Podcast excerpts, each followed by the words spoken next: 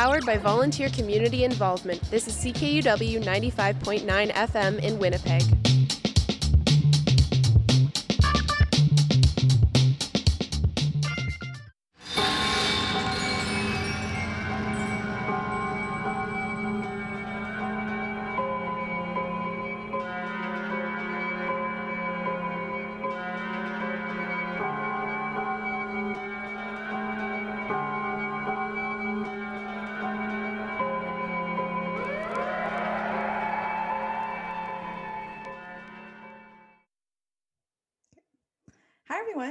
Is Olivia Norquay, and I'm the programming coordinator at Cinematheque and host of the horror film podcast and radio show Bikini Drive-In on CKUW 95.9 FM. We acknowledge that the Cinematheque resides on Treaty 1 territory, the traditional territory of the, of the Anishinaabe, Cree, Ojibwe Cree, Dakota, and Dene peoples, and is the homeland of the Métis Nation. We are privileged to be able to live, work, and play on this land. Bikini Drive-In's mission is to analyze horror and science fiction film through an intersectional feminist lens while combining elements of screen and media studies, arts criticism, and gender studies. Since we will be discussing portrayals of horror and violence, content warning, listener discretion is advised, etc. Also, spoilers ahead. Today I'm joined by Allison Lang. Thank you so much for being on the show again. Thanks for having me. Yay. Yeah. Allison is a writer and editor based in Toronto. She writes for Rue Morgue and wrote a book called Women with Guts in the Rue Morgue Library. She also makes zines and is currently working on part two of her Music Men Ruined for Me series. Along with Esther Splett, she co hosts a bi monthly Facebook movie series called Toxic Femme Films, focusing on movies about hags, harpies, lesbians, sluts, and monstrous women.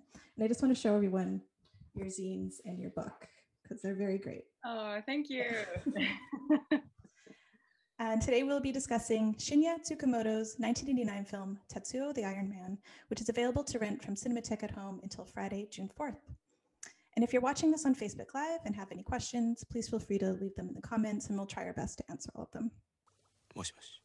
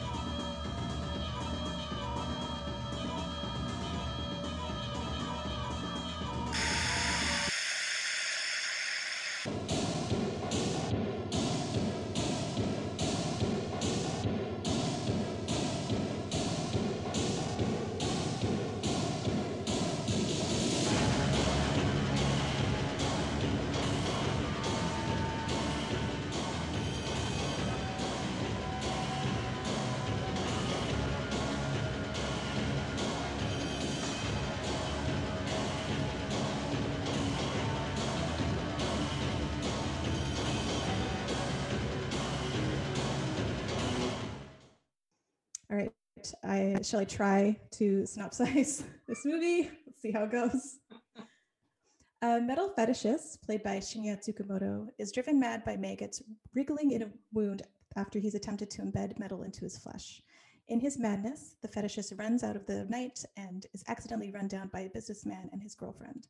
The pair dispose of the body in hopes of quietly moving on with their lives. However, the businessman is soon plagued by a vicious curse that transforms his flesh into iron. And I have a quote here from anothermag.com that kind of summarizes the film in a really interesting way.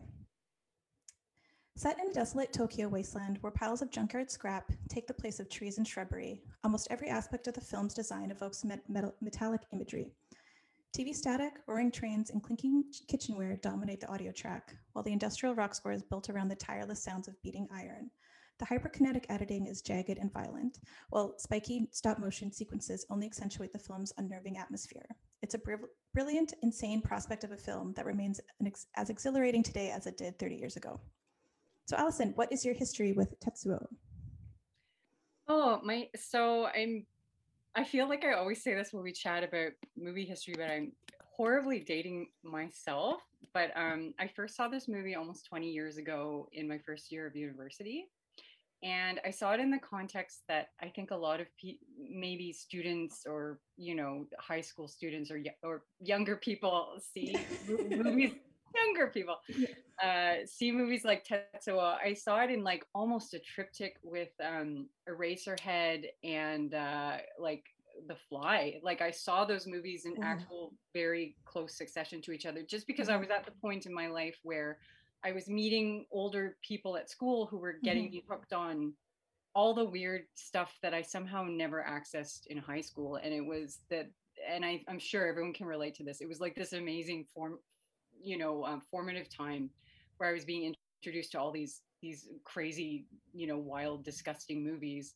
Um, and I remember watching Tetsuo and being like, just like I was probably like kind of drunk or stoned, and just it was probably like late at night, like like in my dorm room like and, and i probably watched a bootleg on my computer because we didn't know where to find it but you know those things that get passed around it was mm-hmm. the same way i saw Eraserhead and i remember being like so like grossed i was so i didn't know like it woke it woke me up from whatever stupor i was in that was for sure and i was just like what am i watching i was really like horrified uh disgusted yeah i was pretty pretty traumatized the first time mm-hmm. i saw it um and it's been so nice rewatching it so many years later um, for this conversation because I had a completely different experience the second time, mm-hmm. and even though I didn't remember a lot of it from the first time, I just remember this overall like like horror show night visceral nightmare, and then this time around I found it um, quite funny mm-hmm. and um, very. I was just like really impressed, like, and it made me feel very creative and excited in a really galvanizing way that was really mm-hmm. nice and that I completely missed 20 years ago. I was just so so horrified that I missed things. But um and then yeah, it was like a gateway into like surreal, you know, intense Japanese, you know, film and horror film and thrillers. Uh it got me into Takashi Miike um for sure. Like that was the entry point that like led, led me to be cu- more curious about other Japanese directors. Mm-hmm. And then more recently, um, my partner um, got really interested in Japanese cyberpunk and started like kind of searching for more films in that genre. And uh, we watched a movie called Burst City, which is directed by Sogo Ishi- Ishii who I guess is sort of a contemporary of um, Tsukamoto in a way, but Burst City actually came out before Tetsuo. Um, and it's literally it's an awesome movie. It's like a about punk rock crazed Japanese bikers who, and there's some body horror, but it's a lot more cyberpunky.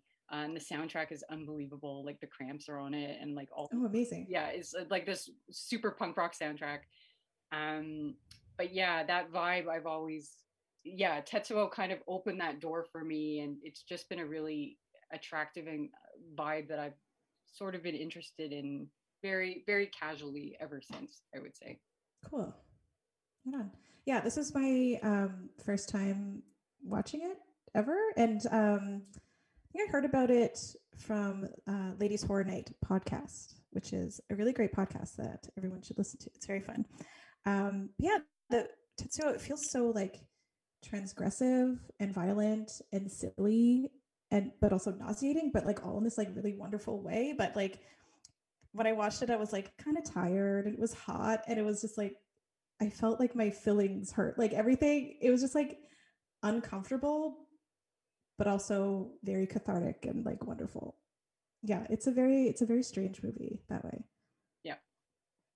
Um, so yeah, so I just want to start by talking about Japanese cyberpunk movement. So Tsukamoto is one of the main directors associated with the Japanese cyberpunk movement um, which generally involves the characters, especially the protagonists, going through monstrous, incomprehensible metamorphoses in an industrial setting. Many of these films have scenes that fall into the experimental film genre. They often involve purely abstract or visual sequences that may or may not relate to the characters and plot. And they also have reoccurring themes of mutation, technology, dehumanization, repression, and sexual deviance. And I feel like with Tetsuo, the score, the set, the editing, all of these elements really capture the subgenre's connection to uh, Japanese punk culture as well.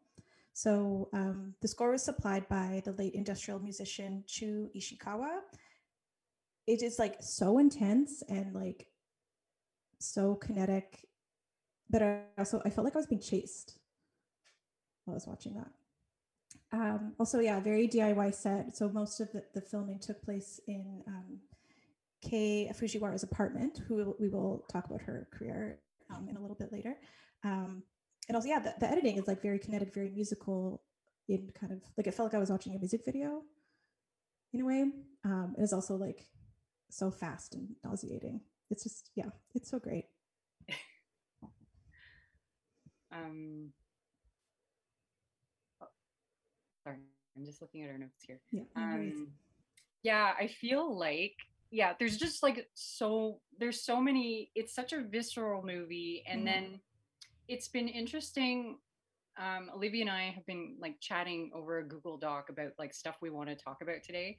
And it's interesting because I feel like you can watch this movie on different levels. You can watch it and just experience it and let it, you know, let it throb your feelings and kind of hurt your eyeballs. Yeah. And just, yeah, and just have this very visceral, amazing experience because so many aspects of the film, considering it was a completely DIY mm-hmm. product, mm-hmm project it was like you know everyone was pitching in everyone was wearing different hats and then you have this score that like the director i think just was submitted a bunch of soundtracks and then happened to come across ishikawa's um like a, the industrial band he was in mm-hmm. at the mm-hmm. time mm-hmm. and he was like oh this is this is exactly what it is and like uh gave him notes to like make music that sounded like it was being made with metal but not literally but but sort of mm-hmm. uh, and it's just i feel like it's one of those magical moments where you can have like this purely sensory experience with the film if that's what you want and then there's mm-hmm. also there's so many like little layers if you want to like pick pick away at it a little bit more um and one of those is um just sort of the idea of the film is like uh, I guess a, all, not a metaphor for capitalism, but the way it looks at capitalism and industrialism in Japan, and the way that uh, I guess when Tsukamoto was growing up in the 60s, I, I get the sense that Japan must have been a much greener place from like mm. the little I know of how, you know, cities change and especially how rapidly things develop in Japan. And then I'm sure to see like, you know, so much of Tetsuo focuses on this like world of concrete and this, you know, high rises and like mm. all, but all very desolate. You never see anyone else in the streets really. It's just like the only things you see are like for most of the film are like sort of the the suffocating like world of mm-hmm. buildings and concrete and and yeah and metal of course um, and Tsukamoto, uh, he kind of started his career working in commercials because that's what his father did. That was kind of like his father's like trade. And his father was, and this word will come up a lot, and I had to look it up because I, I don't understand how it's used in Japan and had to Google it. But his father was a salary man, which is basically a person, a, a white collar worker in Japan who is undyingly loyal to the corporation for which mm. he or she works for. Um, and of course, Tsukamoto had no interest in any of this and you know really didn't like working on commercials at all was literally just doing it to learn how to use film equipment i think mm. um, and so he he really like cleaved away from that and his father really didn't approve of anything that wasn't like the salary salary man mm. lifestyle so he actually kicked Tsukamoto out of the house I think when he was like you know fairly young like in his early 20s after he was like I'm not doing this commercial work anymore mm. I'm I'm going to start a theater troupe with my pals and like not live here anymore and dad was like get out of here oh no which is yeah it's sort of tragic and I, yeah. I think his their relationship never i don't get the sense it repaired itself mm-hmm. from what the you know the bits and pieces i've read but it seems like a lot of uh tetsuo and i know we'll probably circle back to this again is like mm-hmm. seems like it's very personal it's very much mm. Tsukamoto being like i'm actively because the main character is also a salary man and mm-hmm. he's, he's, like the cut and paste version of salary man with like you know, boring Clark Clark Kent glasses and up shirts, and he's walking around, and he's mm. quite quite boring. And uh, then, of course, he becomes very not boring. Mm-hmm. he goes through a very interesting transformation. Mm-hmm. Um, yeah, and it's just so interesting to think about what what the personal threads that we're kind of going through that and the anger you know. Right. Yeah. Yeah. Yeah, totally. yeah, that that idea of like transformation will also like anxieties are sort of fighting against like what what was expected of him like i feel like that comes up in the idea of like transhumanism which i'm not super familiar with but um, in my research i did find that um, it's a belief or theory that the human race can evolve beyond its current physical and mental limitations especially by means of science and technology. And i have a quote here from a paper called bioethics and transhumanism by allen porter Transhumanism is the techno progressive socio political and intellectual movement that advocates for the use of technology in order to transform the human organism radically, with the ultimate goal of becoming post human. To this end, transhumanists focus on and encourage the use of new and emerging technologies, such as genetic engineering and brain machine interfaces. So, yeah, like I said, I'm not um, super familiar, familiar with this philosophy, but because we live in a capitalist hellscape, um, I feel like a lot of these sort of theories or ideas are like used for evil. Like the idea of transhumanism and technological technological advancement seems to be about like which rich asshole is going to colonize the moon first or like whether or not robots deserve rights rather than say like how do you make the world accessible and how do you make sure every community has clean drinking water you know yeah it's always something that like you're always like in the right hands in the right hands no! never in the right hands. Um yeah i was i was saying in my notes to olivia like my only my i have a passing familiarity with transhumanism just because i've had a lot of um to be honest men in my life discuss this particular figure with me and his name is steve mann. Uh, he's a professor at U of T. Probably, I, people are probably familiar with him. I don't want to presume people don't know who he is in Toronto, but he basically, uh, among his many accomplishments, he he, event, he invented a wearable computer, um, and one of one iteration of this was called EyeTap, which is basically like Google Glass, like it's like mm. glasses that are affixed to your face and it transmits what you see what the person who's using them sees to a computer and the person can also overlay data on top of what they're seeing and then basically transmit kind of a curated viewpoint of what they see in the world and it's mm. it, he's like commonly called a cyborg because he invented mm. this thing he's like half man half literally half robot with this you know thing on your face that's transmitting visuals and data um yeah i had a description of the product the, that project i don't think i'm going to read it just because i think that's the this is my very broad strokes. Um, but he, yeah, he was described as the first person to live in total, constant, intimate, intimate contact with the computer, and that the word intimate made me think about Tetsuo because mm-hmm. what is this movie but if not like the intimacy of metal like mm-hmm. charging mm-hmm. through your body and like kind of yeah for you know making you do things uh, against your will and against your control but also you know transmitting to other people and mm-hmm. like yeah it um steve mann he's kind of like used that technology to bring up some interesting conversations that i think are really valuable about like technology and surveillance um, and he's become kind of a leader in sort of counter surveillance mm. he brought up an idea at one point called sousveillance about um, where people could use this wearable tech to surveil corporations and governments which is an interesting thought to be sure um, and sort of makes me think again about Tsukamoto's railing against the corporate lackeys of the world mm-hmm. kind of thing with this film. Um, but then he also like was at McDonald's with his family apparently wearing the, the glasses he made many years ago and someone like assaulted him. Like I think it might have been a worker. They were like why are you wearing those? Like get them off your face. Oh my gosh. So it's definitely his work has prompted a lot of different reactions for right. sure.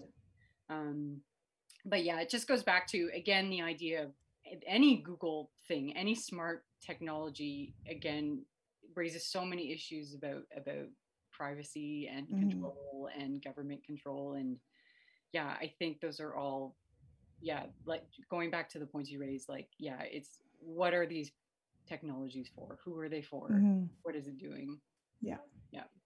Yeah. And I think the film taps into these anxieties and fears surrounding technology and in the film, we see a deliberate rejection of biology in favor for technology, as you mentioned. And the, the loss of biology and humanness to technology and machinery is shown as kind of contagious or even like a possession. And, and it's inevitable, as we see, like with the woman with the glasses. I think it's like in a, is it a subway station or they're waiting for a bus? Um, so with her character as well as the businessman's final form. Um, I have another quote here from Little White Lies from an essay called Tetsuo, the Iron Man, and the Dark Side of Transhumanism by Sam Moore. Tetsuo deeply immerses itself in technology as a way of seeing the world. These ideas establish a relationship between people and technology where the latter treat the former as hosts, as a way of coming to life and taking control. It's a darkened version of the utopian ideals of transhumanism, where instead of humans using technology as a way of advancing themselves, the opposite becomes true. Humans are used as vessels for the advancement of rogue technologies, the bi- biology of body horror being rejected for a nightmare in Chrome. I love that. A nightmare in Mhm. Chrome. Yeah.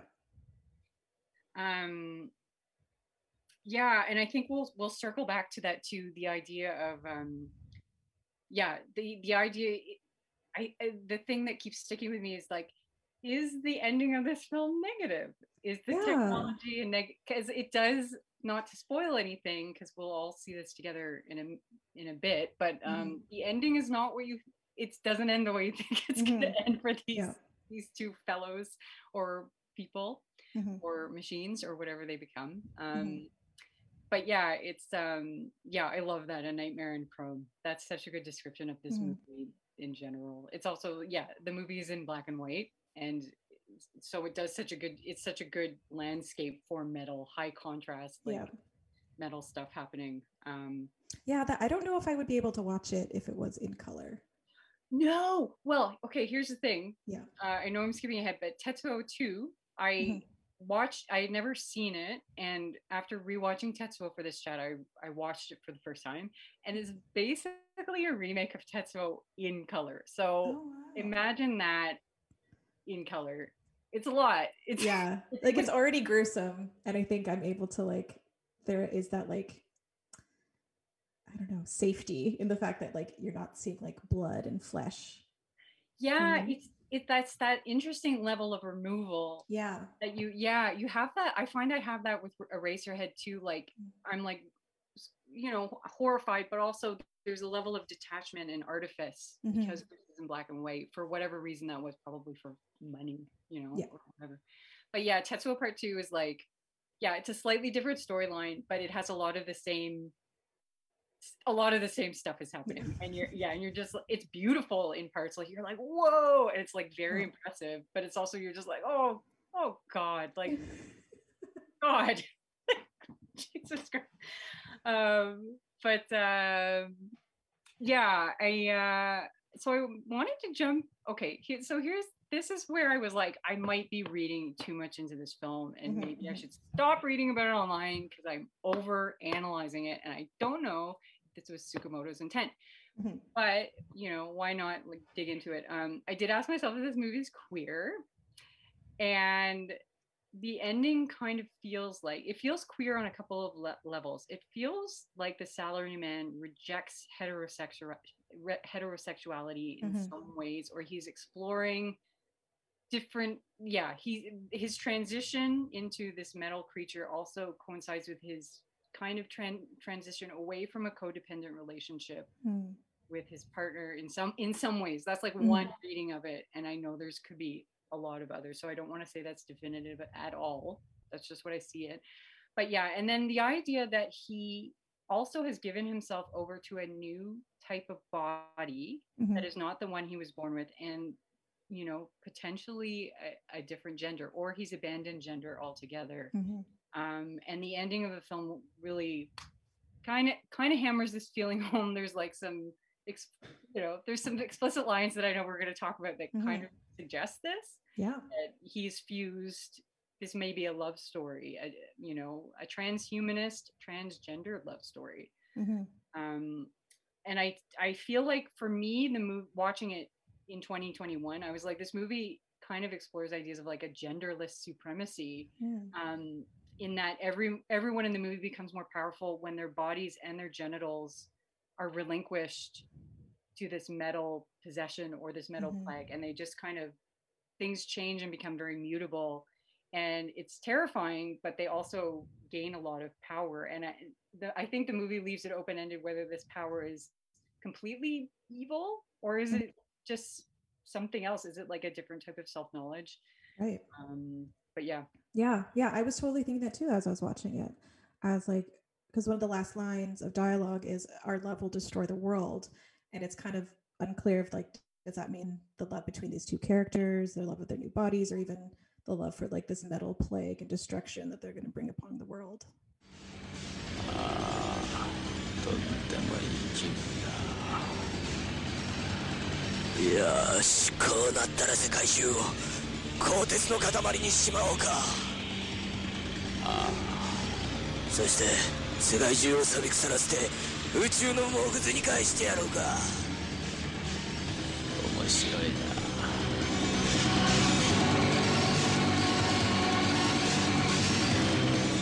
さあ俺たちの愛情で世界中を燃え上がらせてやるぜ。やりまくるぞ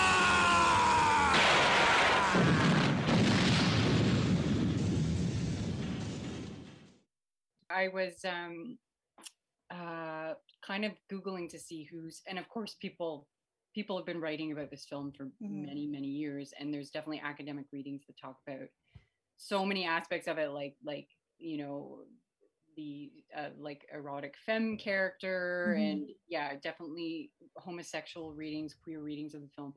And uh, I stopped upon a post by the writer Howard David Ingham, who I love. He wrote a book um, called "We Don't Go Back," and it's uh, about folk horror, and it's just his views on different folk horror cultural properties, TV series, uh, movies, all over the place. A lot of British stuff, but um, it's really worth checking out. And he's a very sensitive, thoughtful writer. So I knew like if he's writing about sexuality and Tetsuo, it would be Mhm. fairly considered. Um, and he saw those queer threads in both films, which is Mm. interesting too. Um, but he argued that, especially the first Tetsuo, has like a very horrific and amoral core. Mm, and because of this it makes actual intimacy and relationships between the characters sort of a non-issue like it's Mm. not really there.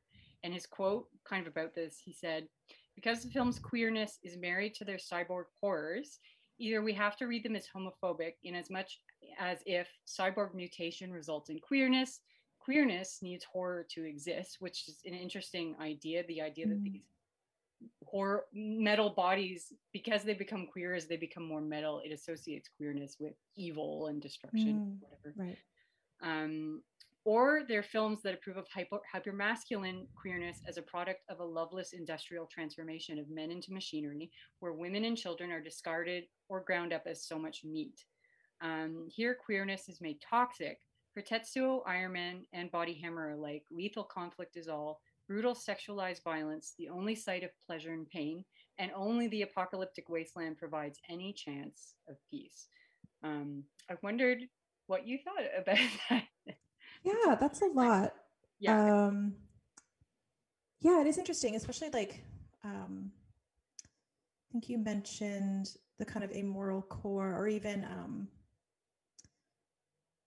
yeah, because that made me think of the Kei Fujiwara character, or the, the girlfriend, as she's credited as. Like her, she's almost like punished for her sexuality because we see that she's kind of instigating like sex between her and the businessman after they've disposed of the body of um, the metal fetishist. And it's almost like she's kind of, and then she is like impaled and murdered after that, which we will get into. So it is, I think it's complicated. I don't necessarily know how I feel about is it an indictment on sexuality, on, on queerness, or or what? But it is.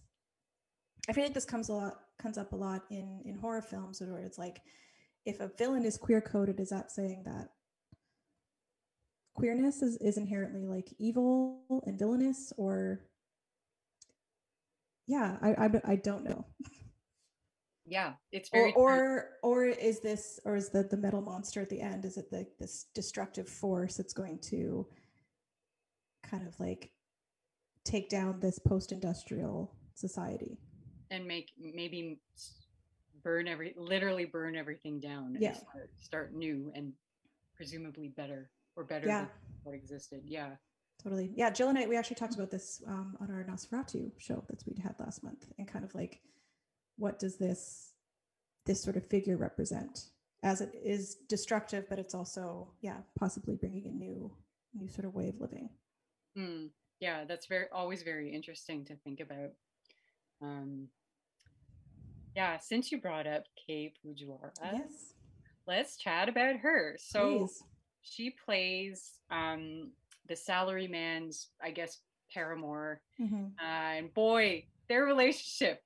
Don't wow, a lot, lot of stuff going on. Uh, a lot of different types of penetrations from both sides. Uh, a lot of uh, very comedic stuff happening. The Mhm. interplay between the two actors is is so wonderful, and I'm so excited for people to see it because she met Tsukamoto. They were in an improv theater group together, hence the improv theater group that he left his home to participate in as, as an artist when he made his career change. Um, and they're this improv theater group. So I just learned this recently. They were called the Kaiju Theater Company, and they performed underground plays in a tent made to look like a kaiju, so like a giant sea monster with like Oh, a wow. pictures of it online. It's like just this giant monster. Anyway, it's amazing. They obviously had the most fun of life. Um, so then he was he made a film that was sort of the early prototype for Tetsuo, and Fujiwara was in it.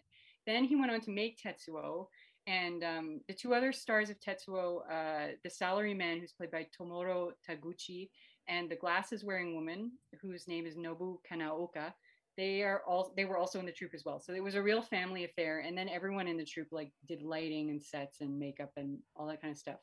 Um, and yeah, as we mentioned earlier, she also offered her apartment um, for the for most of the Tetsuo time. The whole cast and crew lived there, and they like destroyed her apartment. They like had to drill holes and shit, and just like it was. It's a you'll see in the film. It's a nightmarish mess, and she Yeah. just allowed them to do that. Um, and she was also pivotal in the sense that he gave her a lot of camera work, and that that's partially because he's he is allegedly very intense to work with Mhm. and a lot of the crew just started to leave. They were like, "We don't want to do this with you. This movie's fucking intense, and you're a nightmare to deal with." But he, like, they also, I think, saw his vision and like stayed to a certain point. And she was a real foil for him. I think. I think they really came up with a lot of ideas together, especially about her character. And he tr- entrusted her with a lot of camera work. He was just like, I don't trust these other crew members sometimes. I'm going to give the camera to you. So she learned how to use the camera just on while they were shooting Tetsuo. She just, uh, so a lot of the camera work you see is her involvement. Mhm. Um, and then she also had a pivotal design uh, role in the film. She designed a particularly important prop in Tetsuo, and I will let Olivia explain more. You have to say what it is. She designed the metal dong. She designed. Metal dong, everybody. it's amazing. The metal dong.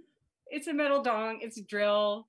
It's a penis drill. It's horrific. It's I. It, it's not a spoiler to say that because you have to see it, and you have to like see it. It's like the craziest thing ever. We won't say when it, the reveal happens, but she designed it, Mhm. which is a very important contribution. Yeah, and it was made from a deconstructed fan.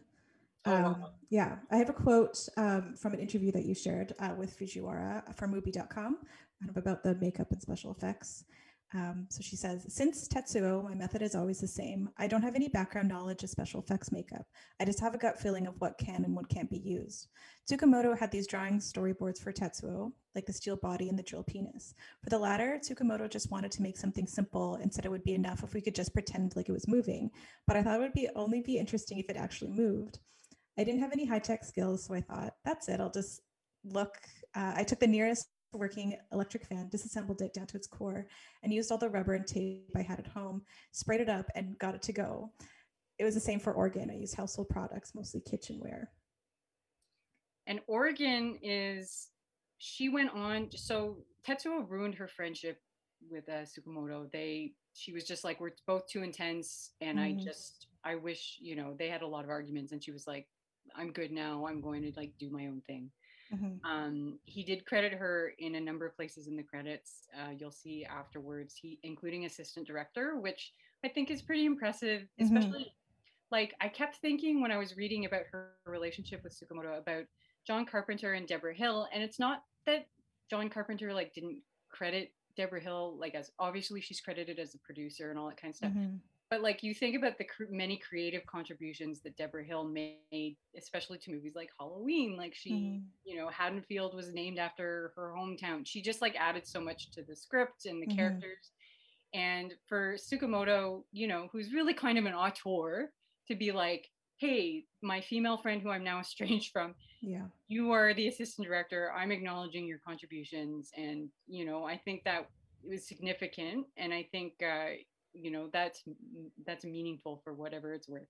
Mhm. So she went on to make her own films. Uh, one of them includes Organ, which is a movie I read about in this amazing text called A Thousand Women in Horror. It's by Alexandra Heller Nicholas, and it is literally about a thousand different women who do things in horror. And a number of them were people I had never heard about. And then I read about Fujiwara, and then I was like, wait, Tetsuo, wait, that was the woman in Tetsuo? Oh my God. Oh wow. So I sought out Organ. Uh, uh, and yeah, it has a similar vibe to Tetsuo in that it is very DIY. And Mhm. it, you know, she did the same kind of thing where she got her pals involved to act and, you know, do set design and all that. It is in color. It is disgusting. Like it is balls out disgusting. It's about organ harvesters who harvest organs from people's bodies while they're still alive, which is fun. Uh, it's very there's lots of vomit and like oozing pustules, and it's very impressive. Um, and it's like full bore. Yeah. Yeah, she, yeah, she rules. If you can seek seek that film out, it definitely seems like she's getting her due a bit more these days. So that's awesome. That's great. Um, yeah, the Ladies Horror Night podcast, they were talking about Organ, and apparently it was her idea was to portray someone rotting from the inside. Yeah, And that makes um, sense. I haven't seen it. I've only seen the trailer, and it is like, like, the palette is puke. Like it, the color palette is just like different types of puke to me. it's such a gross. It's like gross and sweaty. It's just a, a hideous looking film. So gross. Yeah. Um, so let's go back to um, the metal dong scenes. they're um, pivotal. So we have um, the girlfriend's phallus in a, dream, in a dream sequence hallucination, and then the businessman's drill penis. So first in the dream sequence, the the woman who has a metal pipe penis that's kind of like snaking around. Um, it like chases the businessman, dominates, and then penetrates him. And it's like kind of unclear like whether he's like enjoying it or not uh, very ambiguous. Um, and then in the second scene, um, the businessman's penis, penis morphs into this like very terrifying drill that we described that was like made out of bits of a, of a fan. Um, and he chases the woman around the apartment and eventually impales and kills her. Both scenes are very ambiguous about consent, pleasure, and fear, and illustrate a relation between pain and eroticism, sexual anxieties, and repression, uh, which you mentioned Cronenberg earlier, and I feel like those those themes are also like a big part of his films. Um, so I have a quote about um, Tetsuo for medium.com. Although Tsukamoto employs a cyborg motif common to cyberpunk, he puts a distinct twist on it. Although other cyberpunk media does not shy away from shoddy fusions of flesh and metal, there are a few which approach it in the way that he does. Tsukamoto's fusion of flesh and metal is extremely rough and horrific. It is not the high tech, it is not high tech by any means, but a harsh and agonizing mutation of a human into a metal monstrosity. This fusion is central to his vision and is the nexus of the themes he explores through the film. For Tsukamoto, the fusion was meant to be passionate. In his words, the foundational motif came in part from the wish to express eroticism. I found it very difficult to do that in a direct way, and I felt I needed a metaphor to express as- that aspect, which became the invasion and er- erosion of the body by metal. I tried to make an erotic film by way of science fiction to express eroticism through iron. Through this eroticism, he explores related themes such as pleasure and pain, self mutilation and self destruction, and masochism and sadism. And yeah, what do you think of that interpretation? I, I gotta tell you, it's interesting Mhm. because, yeah, it, from my very limited Western experience of body horror movies, Mhm. erotic is not the first thing that I associate with, with the genre. But as you mentioned, we have Cronenberg, Mhm. who Tsukamoto is a, a big fan of. Um, and, you know, Cronenberg does even though Cronenberg's movies can be aggressively unerotic, I would argue most of the time, they do are they are think ex- examining I think very similar themes to Mhm. Tsukamoto, as you mentioned earlier, um, the idea of invasion and uh, pleasure and pain and Mhm. being both so connected and so disconnected from the same you know by lo- way of losing parts of your humanity and all that Mhm. um, and I don't know where to land on on that. And I believe it to be, I believe everything he said. Like I agree with it hundred percent. I feel like this movie for me is just a huge manifestation of the id.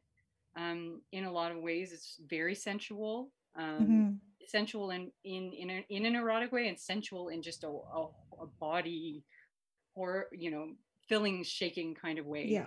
um, and you know very animalistic um, yeah all the characters seem really helpless in the face of all their various impulses. Uh, they're so easily taken over by this like electrifying force that's taking over their bodies. Um, and yeah again it's like the i don't know if it's a coincidence that like the metal first infects the two most boring characters aka the salary man and the very like staid you'll see her in the movie she's like a, a staid lady Yeah. you know, she, has, she has nice glasses and her name in the credits is literally woman with glasses like she's so unremarkable she doesn't have a name like um and yeah i just think but then you see these how gnarly they are as they change Yeah. um and it's like they're repressed boring everyday selves are just surging away as Mm. painful as that is and there's something kind of erotic about that as well there's something kind of sexy about that Mhm. um yeah Yeah. Have, what can we say what else? What else is there? Um, yeah, I guess we can um, we can move on to some audience questions. So, if you're watching this on Facebook Live and have any questions, please feel free to leave them in the comments. And I think we have a few already. oh cool Um, So we have one from Eleanor, um, who I believe organizes is one of the organizers for Final Girls Fest Berlin. Hell yeah, she is. Hi. Hi, Eleanor. Hi. Um, she asks, uh, how do, do you know how the film was received in Japan at the time? Now, I didn't come across this in my research, but um, maybe you did. It went, his first film kind of like lingered in obscurity, but then right as he was putting, either finishing Tetsuo or putting Tetsuo out, and his first film, I can't remember the title of it right now. It was like a prototype for Tetsuo. Mhm. and it was shorter, but very similar plot, um, much more amateurish and budgety. But um, that won an award, an international like like award, um, and I think Lloyd Kaufman from Troma was on the board of that for that particular award. So that gave him uh, Tsukamoto a big surge of like encouragement. So he went forward with Tetsuo, and yeah, it did a lot of late night screenings. Very like sounded like kind of a John Watersy kind of Mm. midnight movie vibe.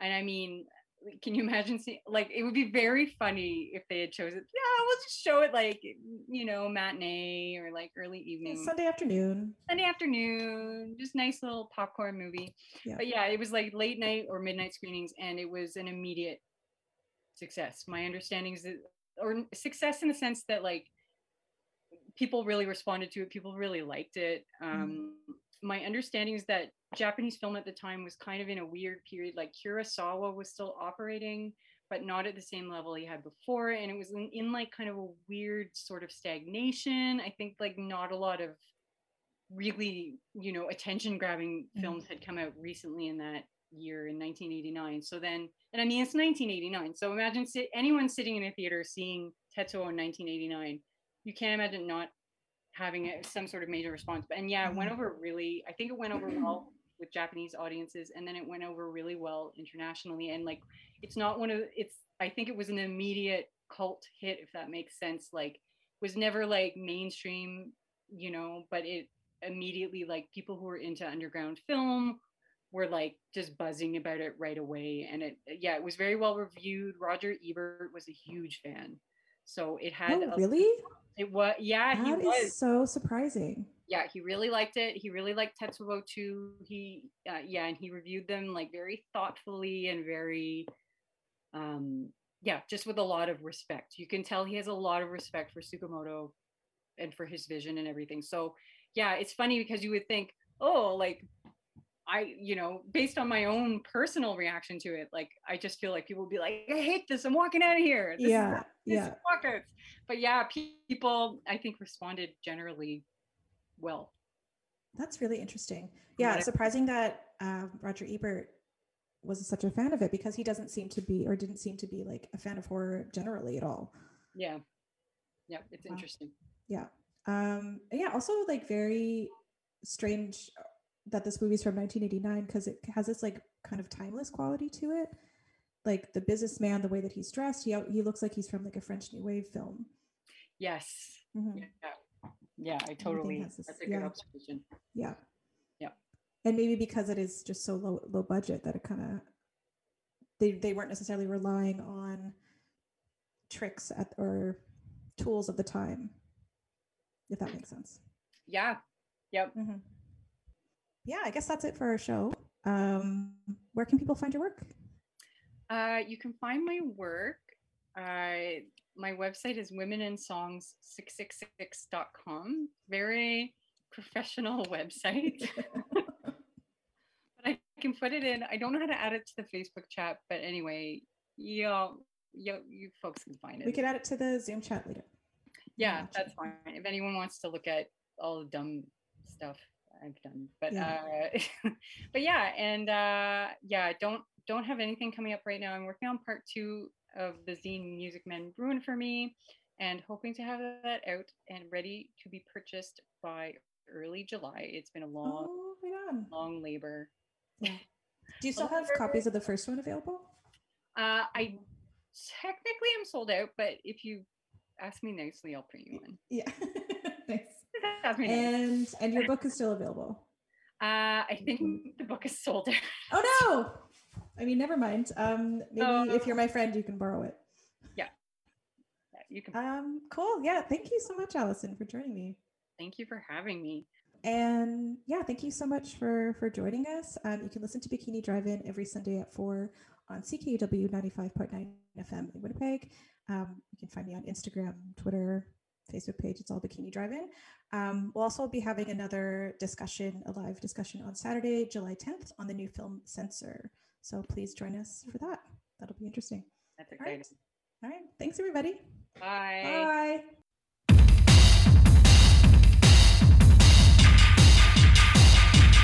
She said,